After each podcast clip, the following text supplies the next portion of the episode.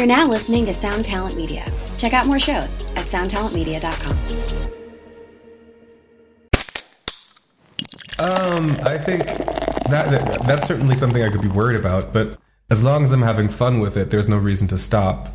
And if I don't have, I think the the way I see it is, I just have to admit to myself that I'm not enjoying this anymore because people will notice. People smell bullshit immediately. If I don't enjoy making something, it's not going to be a fun listen. So I just got to check out at the right point, I guess. Hey, what's up, Vox and Hops heads? I'm Matt, the vocalist of Cryptopsy and the host of the Vox and Hops Metal Podcast, brought to you by Sound Talent Media and Evergreen Podcasts, where I sit down with fellow metal musicians to talk about their lives, music, and craft beer. I hope you had a glorious weekend. I most certainly did.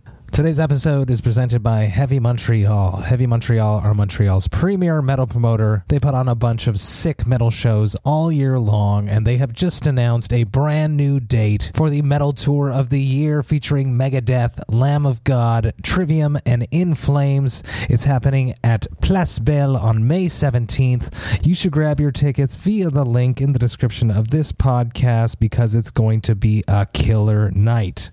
I am beyond stoked to have Heavy Montreal behind the Vox and Hops Metal Podcast. Now, before we jump into today's episode, I'd just like to ask you to follow the Vox and Hops Metal Podcast on the podcast platform of your choice. But more than that, I'm also asking you to tell a friend about the podcast. If there is someone in your life that is just a massive craft beer enthusiast, you should absolutely let them know that Vox and Hops exists. You can tell them that there are over 300 episodes available on all podcast platforms where I have conversations with amazing metal musicians while sharing killer craft beers. If you would encourage one of your friends to become a brand new Vox and Hops head, that would be something that I would truly appreciate. Now, today on the podcast, I'm with Manuel Gagneux of Zeal and Ardor. Get ready, everyone. This is Vox and Hops, episode number 330. I warn you, what you are about to hear is very disturbing indeed. Hey, what's up, everyone? Today I'm with Manuel Gagneux of Zeal and Ardor. I am just so damn stoked to be with you because uh, I've been a fan since the beginning. So, uh, how you doing? Let's start with that. Dude, I'm, I'm doing great, actually. I mean, I got a tooth pulled yesterday, Ooh, but okay. I feel like it's already not bad anymore, so I'm stoked on that.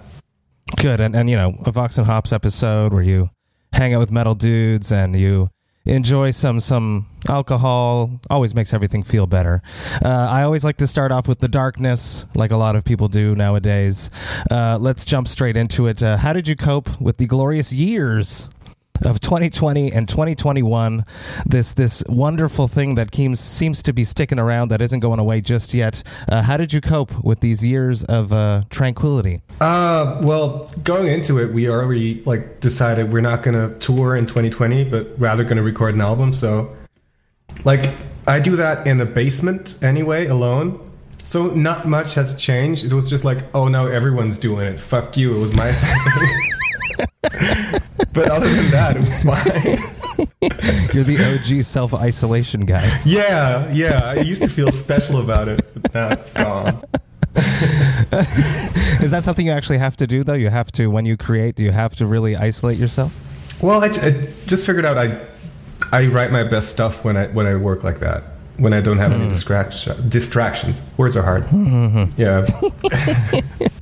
It's interesting though to to you know a solo project that has grown into something so much more, but yet you still crawl back into the hole to to in, get find your inspiration and and to step away from the distractions. Do you know what it is though? It's um because I started this alone and I'd still do everything alone. It's like a lose lose situation if I start collaborating. Because if if it sucks, I'm gonna be like, I told you guys, I'm gonna be like insufferable. But if it turns out to be good, I'm gonna hate myself because I didn't do it earlier. Yes. Yeah. So here I stand like a coward. now I die on this Well, hill. you're, st- you're still young, three albums in. There's still time in your career to Yeah. either make those mistakes or open up to those discoveries. Vox and Hops is all about hanging out with my metal friends, talking about their lives, music, and craft beer. Now, uh, what are you going to be drinking today on your side that we're going to be sharing virtually? See, I did not get the memo on the beer because, like, we have stellar beer here, here in in Switzerland. yes. Um, But I didn't want to leave you hanging, so I elected to grab this bottle of wine, Swiss wine called Aigle les Murailles. I have a, a, very cool little beer here from a craft beer brewery right near my house. It's from Bira uh, Bar à Maison on Saint Laurent Street here in Montreal. This is their. Uh, it's a double. They call it Dupont. It's a double, double, a double Belge. Uh, uh, Dubbel, uh, they just dropped this, uh, sort of changed their branding a bit. It looks a bit like McKellar, if if I have to say yeah, so myself. Yeah, it does. Uh, seven percent. I'm going to crack this open, and I would love. While I do that, I'd love to hear about your very first beer. Do you remember the first beer that you drank? Um, see, like we're not really strict about age and alcohol here in, in my neck of the woods, so it probably was either one my dad gave me when I was like fun, uh, seven, and he thought it would be funny to see a seven-year-old drunk, or like with twelve, like uh, twelve years old under the bridge, like guys, we're gonna drink beer. It's gonna be great. Then you take a sip. It smells like farts, and uh, yeah, yeah. but you still drink it because you got to be cool. And now we're uh, all addicted to it, so that's cool. I do remember one of my first beers, and like you, you sip it down. It was like in the classic glass bottles there. Yeah, and you sip it down to the neck, and it's getting warmer and warmer, and it's so freaking hard to get down. But now nowadays, those beers just seem to disappear. So it's, it's quite funny. I think we yeah we we work out at you know on on the the speed of things. I think, and that's commendable. And it's like extreme metal. You know, the first time you hear extreme metal, you're like, "Oh fuck, that's interesting," mm-hmm. but I don't quite get it. And it's the same. Yeah. It's an acquired taste, right? So, cheers to you. Thank you for taking some time to hang out with me today. Gladly. Ooh, it smells like uh, sweet spices on the nose. Yeah, it's um, very balanced caramel. It's almost like chewy. It's delicious. Mm. Very nice. Looks thick. Uh, killer, killer, killer. Love it. Um, how about that beer? At what point did you realize that beer could be more than those beers at 12 years old underneath the bridge? Mm, I think as soon as that one went down or half down, like, oh, I feel funny. I really enjoy this feeling. I've been chasing that dragon ever since. did you did you jump into the world of craft beers? It's something that you've you've you mentioned that there's good beer in Switzerland. Um, have you discovered the craft beer scene? Are you a craft beer enthusiast? See, um, we're on the German part of uh, Switzerland, so we're mm-hmm. pretty pretty similar to German beer in that there's the, the Reinheitsgebot. So you can't put anything non beer in there, lest mm-hmm. the German the German police will get you and knock you on your door. so this I, one this one falls into that. Yeah, malt, yeah. Uh, hops, water, and yeast. That's it. Yeah, that's it. Um, I really enjoy lagers because like every time I say let's we play in the US and someone guys uh, some guy goes like I have this great local brewery they do IPAs and it's just the dirtiest, most complex. I, I, think yeah, it's an acquired taste, but if you're not into it, it's like I would really just get get tipsy. I would love to do that, but you're putting all these obstacles in my way. Like I have to be a connoisseur of these, these fart tastes, and uh, yeah, we just drink fucking Lone Star in Texas, PBRs everywhere else. We're basically the basic bitches of of beer drinking. I do have good news for you. Lagers are back, and uh, they're making a massive resurgence across uh, North America. Yes, there's the whole like haze craze and pastry stouts where they throw everything in the, from the kitchen sink and everything in the fridge into the beer. But now, just classic crushable lagers are coming back. But haze, I feel, is just like you want to drink an IPA, but you're you're not enjoying IPAs, right? So you put mm. something else in it. So you didn't really commit to the bit you just uh, you want to seem cool with a can, but you don't really drink IPAs. I, I at least admit that I, my my taste is too too pedestrian to enjoy it. but lagers are coming back, crushable, crisp, um, little honey. Definitely, definitely not like honey in it, but it, like a residual taste of honey. Yeah, yeah. Definitely, definitely back on the resurgence. Uh, I'd love to hear about the soundtrack of your youth when you're growing up in your parents' or guardians' house. What music was playing when you were not in control of the radio? What music did your parents or guardians listen to? Um, my parents, my mom was a jazz, is a jazz singer, so there was a lot of Amazing. that going on. My dad, he's the white guy, by the way. He loved salsa music, which okay. made me in turn hate salsa music because there's no, there's no subtle salsa music playing. It's always like. So it can be as soft as it wants to be. It's always going to be there. So yeah, I've grown grown an aversion to that. But uh, I think those are the main the main sounds. It's funny when when you you grow up with stuff and then you just tend to loathe it when you're young. For myself, mm-hmm. my dad was like a big uh, rock He loved rock. He loved the Black album from Metallica, let's say. So at any point growing up, I disassociated myself with anything with a guitar solo. In my mind, that was dad music, and that wasn't cool. Growing up in the '90s, luckily, well, not luckily, but I ended up falling, becoming a huge nu metal child mm-hmm. because of that. There were no guitar solos. It was like, this is my music. All this Dream Theater shit is my dad's music. Anything Yeah, that I heard that yeah. had a solo was dad music. It's funny how that happens, but now I've turned around and I've opened up to to guitar solos, obviously. But salsa hasn't has hasn't had a resurgence for you. See, I give it like multiple fair shakes. I hang out with my dad and we, you know, drink wine and beer and talk about whatever the fuck. And he'll put on music. I'm like, oh god damn it! I, I really give it a fair shake, but I just I can't I can't enjoy it. and It's too also, yeah. Uh, also, I've um, grown to to admit that I still enjoy nu metal. I'm fine with it. Fuck yeah. Yeah. Me too, man. I, I'm no shame in it. I've been saying it a lot on the podcast, and there's a huge resurgence of it going on. Yeah. With bands like Tet- Tetrarch, uh, Loathe, who are about to drop something that's going to blow shit up. Um, there's just so, ma- so many of them. Uh, Vein and just so many really just fucking Tallah, all these new bands that are coming up and totally embracing the nu metal vibes.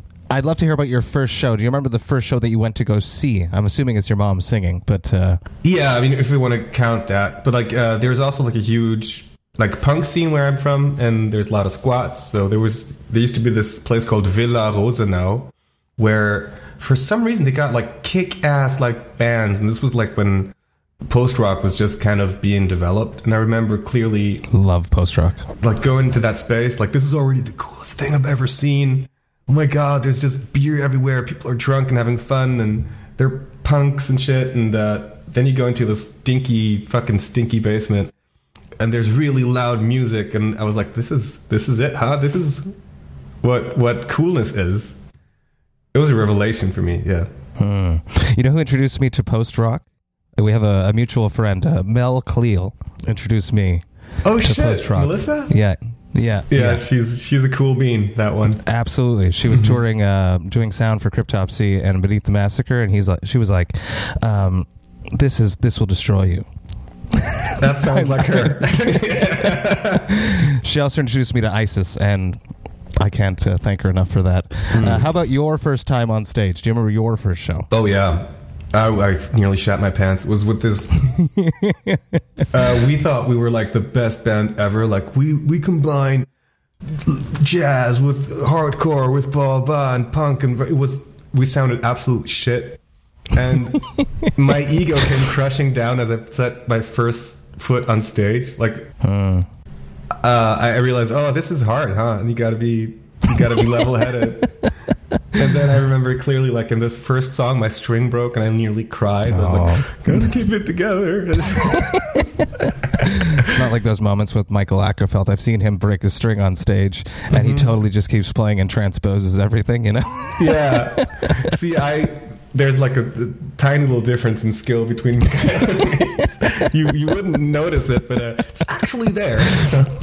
were were you prepared enough for that first show? The ego was, but were you guys ready? We were, but I think we were just technically ready, um, but not. I didn't know what it meant to stand on a stage, and now, like I, you know, a month ago, I was on tour with Mikael Åkerfeldt. Like Yeah. things uh, have changed, but it's it's an interesting. but I think it's really important that I fucking ate shit early on, because yeah. Also, I didn't like uh, have success till you know relatively later in my life, and uh, I think that's a healthy, healthy thing. Because I h- had I like struck it biggish when I was twenty, I would have been the douchiest, most arrogant motherfucker you'd ever talked to. but uh, luckily, that didn't happen. Yeah, you're a little bit younger than me. Uh, does this first show live on the internet? Uh, no, no, it doesn't. I recently saw a recording of it, and I elected to to not put it up for reasons unknown. It's funny how that happens. And uh, I have like VHS tapes of my first gigs, backyard gigs, and uh, no, I wouldn't put it up either. Good call. Good call. At what point did you start using the two mics on stage? Um, that wasn't until our first show in Switzerland. Like we we got this was 2017, 16, 17. and uh, we knew we, we were going to play Roadburn, which is a like a huge alternative metal festival, and that was like the, coolest. first the first um, uh, inquiry we got to play somewhere, and we're like, oh my god, we got to fucking do that, and we got to do warm up shows, obviously, and um, I think one of my technicians just said, "Oh, you should have two mics." I'm like, "Okay, whatever you say." now it's It works. It's cool too. It's, Yeah. it's like become your your. Uh, like people just know that it's you. They can see the setup and they know that it's for you, which is amazing. Not many people have. There's like Jonathan Davis with his uh, Giger Yeah. mic stand, and Yeah. probably you. Who else? You know, uh, Nergal maybe. Oh, there's the one guy from Rammstein which has like a he has like a pedal and it flips up. Yeah, that's pretty cool. That I would I would see I love it, but I would never use it I mean if you stand too close to it, you're just gonna punch yourself in the face. it must have happened. It must have happened. um, actually, after this, I'm gonna Google that. But Roadburn, he's he's done. Do you know the, the who's the organizer of Roadburn? Uh, Walter, I don't know what his other name Yeah. is. He has like a tendency of creating amazing bands. Like he has like an eclectic ear, perfect taste. Um, he got you guys to perform live for the first time. Mm-hmm. He got Molasses together, countless other bands and stuff. Just amazing. Thank you, Walter, for bringing all these artists to the world. It's really just amazing. I have to go there one day. I have to go there one You day. You should. We should go together. Fuck it. There's beer there. I know there is. Yeah, we'll hang out with Farida, Farida from Molasses, Molasses too. It's such a such a shitty place. Yeah, sorry. There's beer there. No shit, Sherlock. what the fuck is I have drank there. We'll go to the Little Devil. That's what. We're, that's where we're gonna go. If we go to Tilburg, that's for damn sure. Okay, you know this. You know the town better than me. Okay. I do. I played there a bunch of times. Hey, what's up, Vox and Hopsheads? I just want to take a little moment about Cryptopsy's upcoming tours. That's right, I'm talking about the Scream of Perseverance tour and our headliner dates that coincide with that tour called As Summer Burns. The Scream of Perseverance tour is kicking off at the end of May and runs all the way until the end of June. We are supporting the mighty Death to All. We are going all over the United States and we are hitting some of Canada. So excited to be honoring the legendary music of death alongside amazing musicians that performed on these albums. Even more stoked to be doing some headliner dates in some cities that I've actually never played in. If you are planning to come to any of these shows, you should definitely grab your tickets by going to voxandhops.com slash summer and you will be able to grab all of your tickets there. That's voxandhops.com slash summer. Do it, people. Come hang out with me. Enjoy life, metal, and craft beer in your hometown. Come to a show. We're going to have a great time. Now, enough about all of that. Let's get back to the episode. Let's talk about this new record, uh, self titled, dropping February 11th. Um, self titled, start with that. Uh, when Cryptopsy dropped their self titled, it's because I had nothing better to call it. Talk to me about this decision. See, I think we might have something in common. I was like, oh my god, you know, it's not so vile. All these cool fucking names. I was like, mm, we're like, you know, John came back to. The, it's like we're starting a, a self-titled. Let's do it. no, I mean the douchey answer would be like, oh, "I think we really found our sound. I think we really came together and we figured out finally." No, it's just another album. It's Okay. every. It's, it's such a. It's like every interview ever. Like, well, this time we really nailed it, you guys. no, I mean, yeah, to a certain degree, but it's just another album. I mean, next album you're gonna say the same shit, aren't you? Probably, but yeah. I don't so know if you watch. I don't know if you watch hockey, but it's like those hockey interviews. There, you know, we really got to get behind the puck. You know, oh, really? Oh, this time you're gonna. Okay, wait. Are you gonna score goals? Yeah. yeah. I get it. You do seem to have a different approach. It might be because you write solo, but uh, I seem to f- feel that you appreciate music as an art form. Yeah, of course. I mean, more than ju- more than just like you're saying it's just another album but there's a lot of bands and i don't feel like you guys are this they write albums so they can go on tour and that's it see, okay. Uh, I think here's the difference. I I prefer writing to being on a tour. Mm, I okay. I I love just creating stuff because you there's no waiting, no load in, no load out. You just Yeah. have an idea and something is created from that. You have something palpable, and it's such a rewarding process that I'm kind of addicted to it. how quickly did you i'm assuming you have like your own studio and stuff I have my own laptop and shitty interface, Yeah. Perfect. Because I was, I was wondering how quickly you, you set yourself up to be able to record yourself because you seem like someone that you have an idea and you need to get it out of you. Definitely. Yeah. Yeah. Mm-hmm. Um, I- it's just like my, my laptop, an interface, a mic, and then just a, you know a jack. So I, I can set up anywhere. I that's why I started in dinky old basements because there could just be loud and. Uh, yeah. N- now uh, we got like money from the label. That, okay, you can go to a proper studio with the fucking producer. I'm like, yeah, okay. We could also just build a studio with this money, and that's what we did. Yeah. So now Amazing. we get to record ourselves and our friends.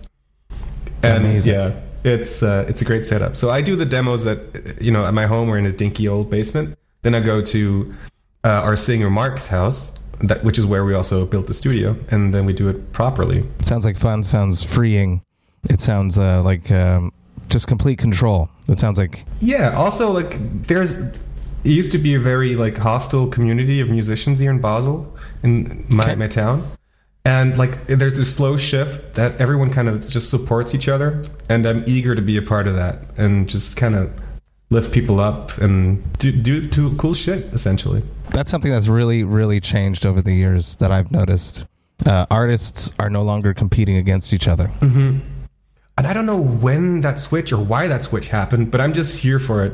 and you're seeing a lot of like musicians collaborating. Um, you know, it's been happening in punk and hardcore for years and years, doing splits and stuff like that. Um, but nowadays, it's like, and you see these big bands bringing out really young hype bands. I, I think it's just so cool. There's no more egos of of. Maybe it's because record sales don't matter anymore. Sort It might be that, yeah. it's it's it's concert attendances that that seem to be more important nowadays. yeah, I think that's also like a two-bladed sword because uh, in one way, you know, you're lifting up uh, younger bands, and in another way, you bring bands up as if they're like jewelry. Like, oh, look, Yes. look who's opening for me. Aren't I cool? Yes. You know. But Yes. I mean, it's still a win-win situation if that happens. So you can't really Mhm. fault anyone for that. It's it's it's it's the modern era of music. Um, you seem to always have sort of a message in each of your releases lyrically. Um, talk to me about using your lyrics basically as a weapon. It's fun because if you have an idea and you want to convey that. At first, I thought I can be really vague and people like read between the lines and get it. No, no, no, no, no. um, like uh, we put out our first like obviously political record last year Yeah, called Wake of a Nation, and the the YouTube comments to that. It was just this this beautiful shit show. Like, oh, they went political, real original. and I'm like, motherfucker, you know what Stranger Fruit means? Like, what band have you been listening to? So, uh, I, I still, you know, enjoy being as vague as possible. But if I've learned that if you want to get a point across, you got to be very concise and direct with it.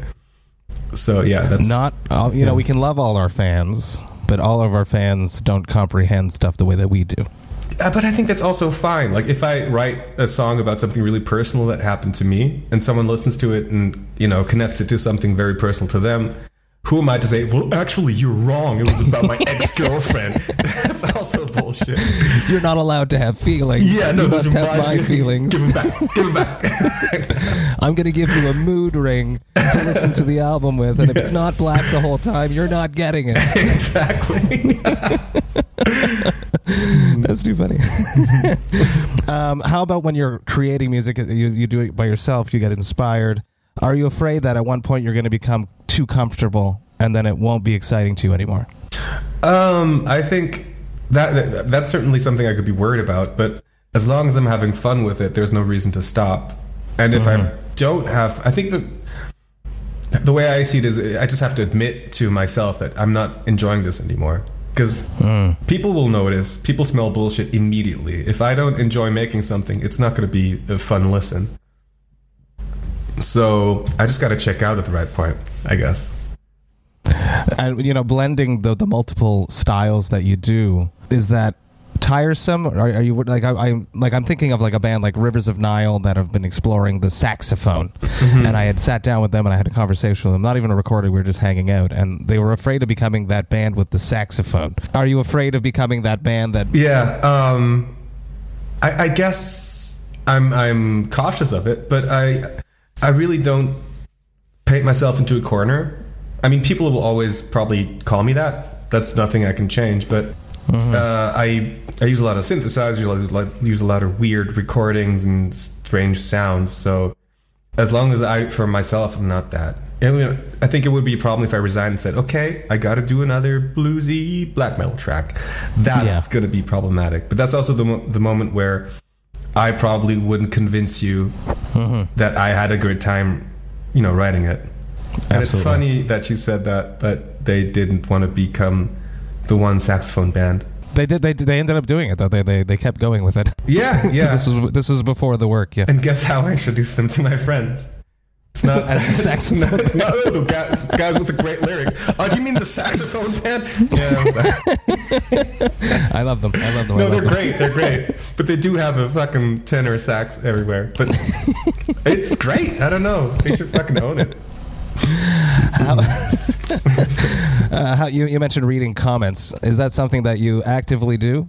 You drop something new. Do you scroll through the comments? No, that's that's like poison. But in that that's case, because it was political, I was kind of curious on, on people's stances. So I did check that out. Um, but you know, I call it ego surfing. It's just not good when you kind of Google yourself, like, ooh, No, it's so bad. because it gets you into into a reactionary mindset. Because you intrinsically want to want people to like you, and what does that does is kind of nudge you in certain directions, and you're just not going to be yourself anymore. But comments, that's not good.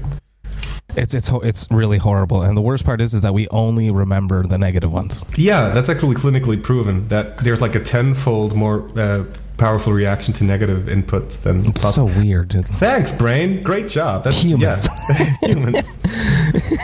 Uh, probably the biggest breakthrough point for you guys, obviously, was uh, Bandcamp featured you guys, and then Rolling Stone put you as one of the breakthrough artists of a year. Do you remember that morning, seeing that? Do you remember? Do you remember? And and that feeling? Did you believe it? That's one of the you know like you're like googling yourself and then this pops up. You know, I, was told you I was myself. good. I Googling told you I was good. Got up, Googled myself like a did always. Nah.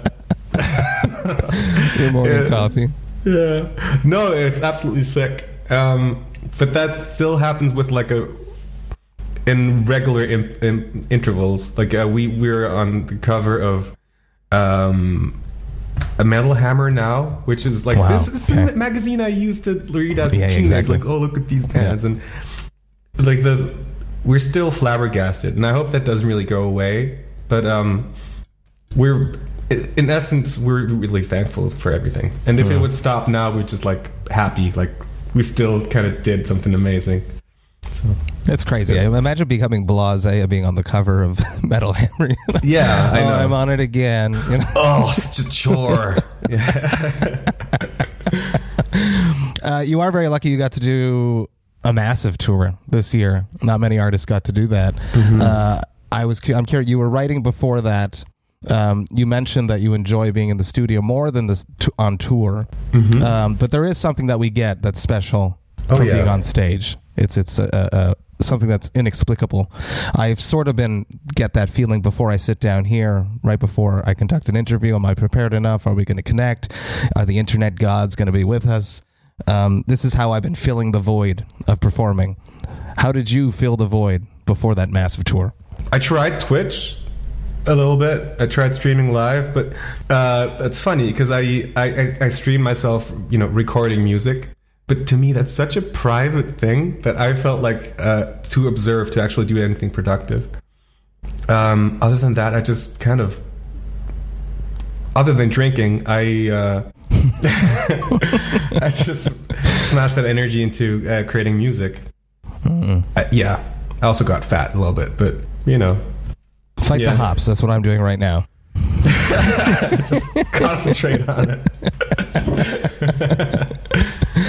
uh, writing solo, and then you bring it to your your musicians, your band. Um, How much input do they have? Are they allowed to say this sucks? oh yeah yeah yeah because like the moment that they have to play it is the moment that they're also gonna have to answer every question involving the music so Yeah. they're very much uh, entitled to an opinion and input and whatever Um, How do you how do you how do, uh, how do you respond to I that? fire him. no, I, Is, is there some frustration? Because you know, I, I can imagine creating something alone. I've only ever created in, in, in like a group where there's always those dialogs. Those it takes time. It's tedious, but to to have done that on your own and then bring it to someone and then they slam it. yeah, I think for me it's important not to you know in, show it too early if it's still like a, a work in progress. Like, but this is it. This is this shit. This is shit. I if I get negative feedback on an early stage, I'll just fucking you know uh, Scrap it. Yeah, I'll just yeah scrap the song. But as soon as I feel like okay, this is the most I could have done with this track, that's the moment I also feel comfortable with people saying, actually, we could do this better, or I have an idea there. And yeah, then I have no problem with it. In the past, said you worked with producers because now you've done this all by yourself. Did you ever have a producer come in and like help tweak things on the previous records? Uh, yeah, on Stranger Fruit, I worked with this Austrian guy called Zebo. He was Okay. he was really cool. So he was more like the Rick Rubin school of Yeah. producers. Was like, well, how does that make you feel? Or I feel this way. Is that your intention? And basically, like sitting there like an evil goblin, like, yeah, I will manipulate you. no, it was actually it was really good. But uh, uh, Good. good. Come and take the candy. You chose right. do it. Um, um, but yeah, I feel like uh, also like sitting together with uh, Marc, who is a singer and you know the harbinger of the studio. He mm-hmm. also says what he thinks, and we can actually fill that role ourselves now. I mm. think. It's interesting. It's it's a very very uh, like a one man band that has like extend you're like an octopus with with people around you that's completing Zeal and Ardor. Oh yeah, definitely. I think it's just one one man recording everything but the drums and writing the stuff, but everything else is mm-hmm. totally dependent on other people. There's there's no way around that. That's a beautiful thing too. I really love it. Yeah. Um, I love collabs. I've dropped I dropped like 33 of them last year. Collab beers. Uh, if you could create a Zeal and Ardor beer, I know what you're going to say because you mentioned it before. But what style would it be, and what would you call it? Um, I think yeah, obviously it would be a lager. Maybe it would be called "All Hop Is Lost," or Ooh. um, fuck. I am trying to think of puns. It's not easy. Um, Blood in the River would be an easy one, but uh, yeah, something yellow. There's not many yellow liquids you can you can choose from. kind of scared No, no, around not, that not, one. not stuff not stuff that I want to drink. Or soon piss. It'll be piss soon. We're just fast forwarding towards it. yeah, yeah. Pre piss. Get it now. Priss. Um, Manuel, we're going to wrap up. One last question. Um, it probably doesn't happen to you very often because you're you're really busy uh, writing, uh, being creative, and you need uh, you know your brain to be not all foggy and shit. Uh, but every once in a while, it happens to everyone. What is your hangover cure? Um, Panadol Extra, which is uh, uh, paracetamol and caffeine in one pill. You Really? take Okay. that, and half, her, uh, half an hour later, you're fine. It's Magic. a miracle pill. Yeah. I, I got that recommended because I was at some like award ceremony in Switzerland. We we didn't win. Fun fact. Um, I got sloshed in the process, and the next day I had to fly back to Austria. And at the um, I think at the train station, I just kind of walked into to a pharmacy and said, "Do you have anything against?" And I, I remember I couldn't think of the word for um, headache in German, so like head ouch or head pain. She's like, "Okay, this is it a hangover?" I'm like, "Yeah, yeah." She gave me that. Wow, it's the okay. best. Yeah. Very interesting. Next time I'm on tour in Germany, I will do the same. Mm-hmm. Mm-hmm. Manuel, thank you so so much for taking the time hanging out with me, talking about your life, music, and craft beer. Uh, I really, really had a blast, and I can't wait to dig into this album. February 11th, uh, it's going to be massive, and I'm very excited for you to uh, treat my eardrums yet again. massive cheers to you. Cheers, man. Thanks for hanging out. This was actually pretty fun. Gotta say. Cheers. Cheers.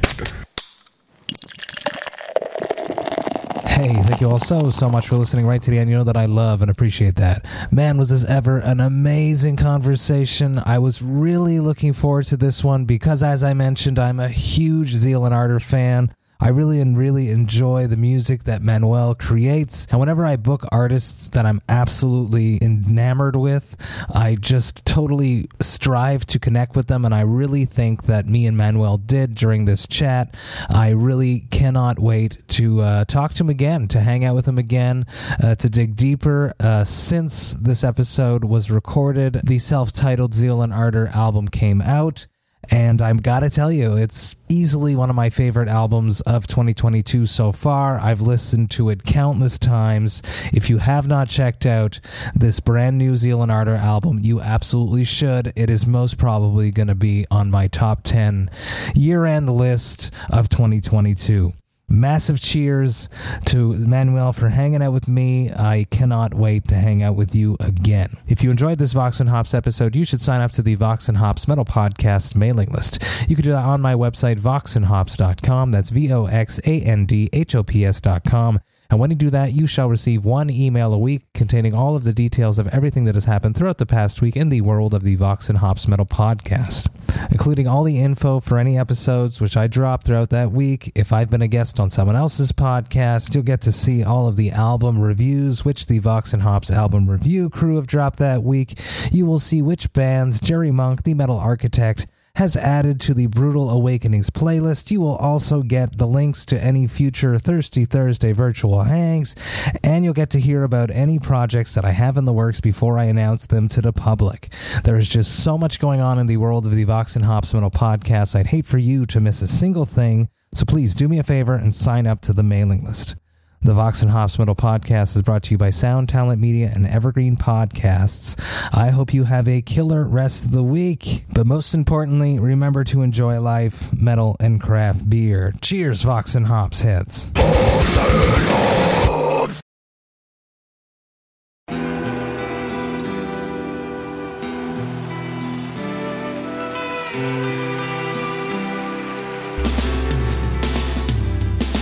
I don't think it overstates things to say that the Beatles were the greatest gift to entertainment and culture of our time, a secular religion, if you will, with their universal appeal and demonstrable impact on people's lives.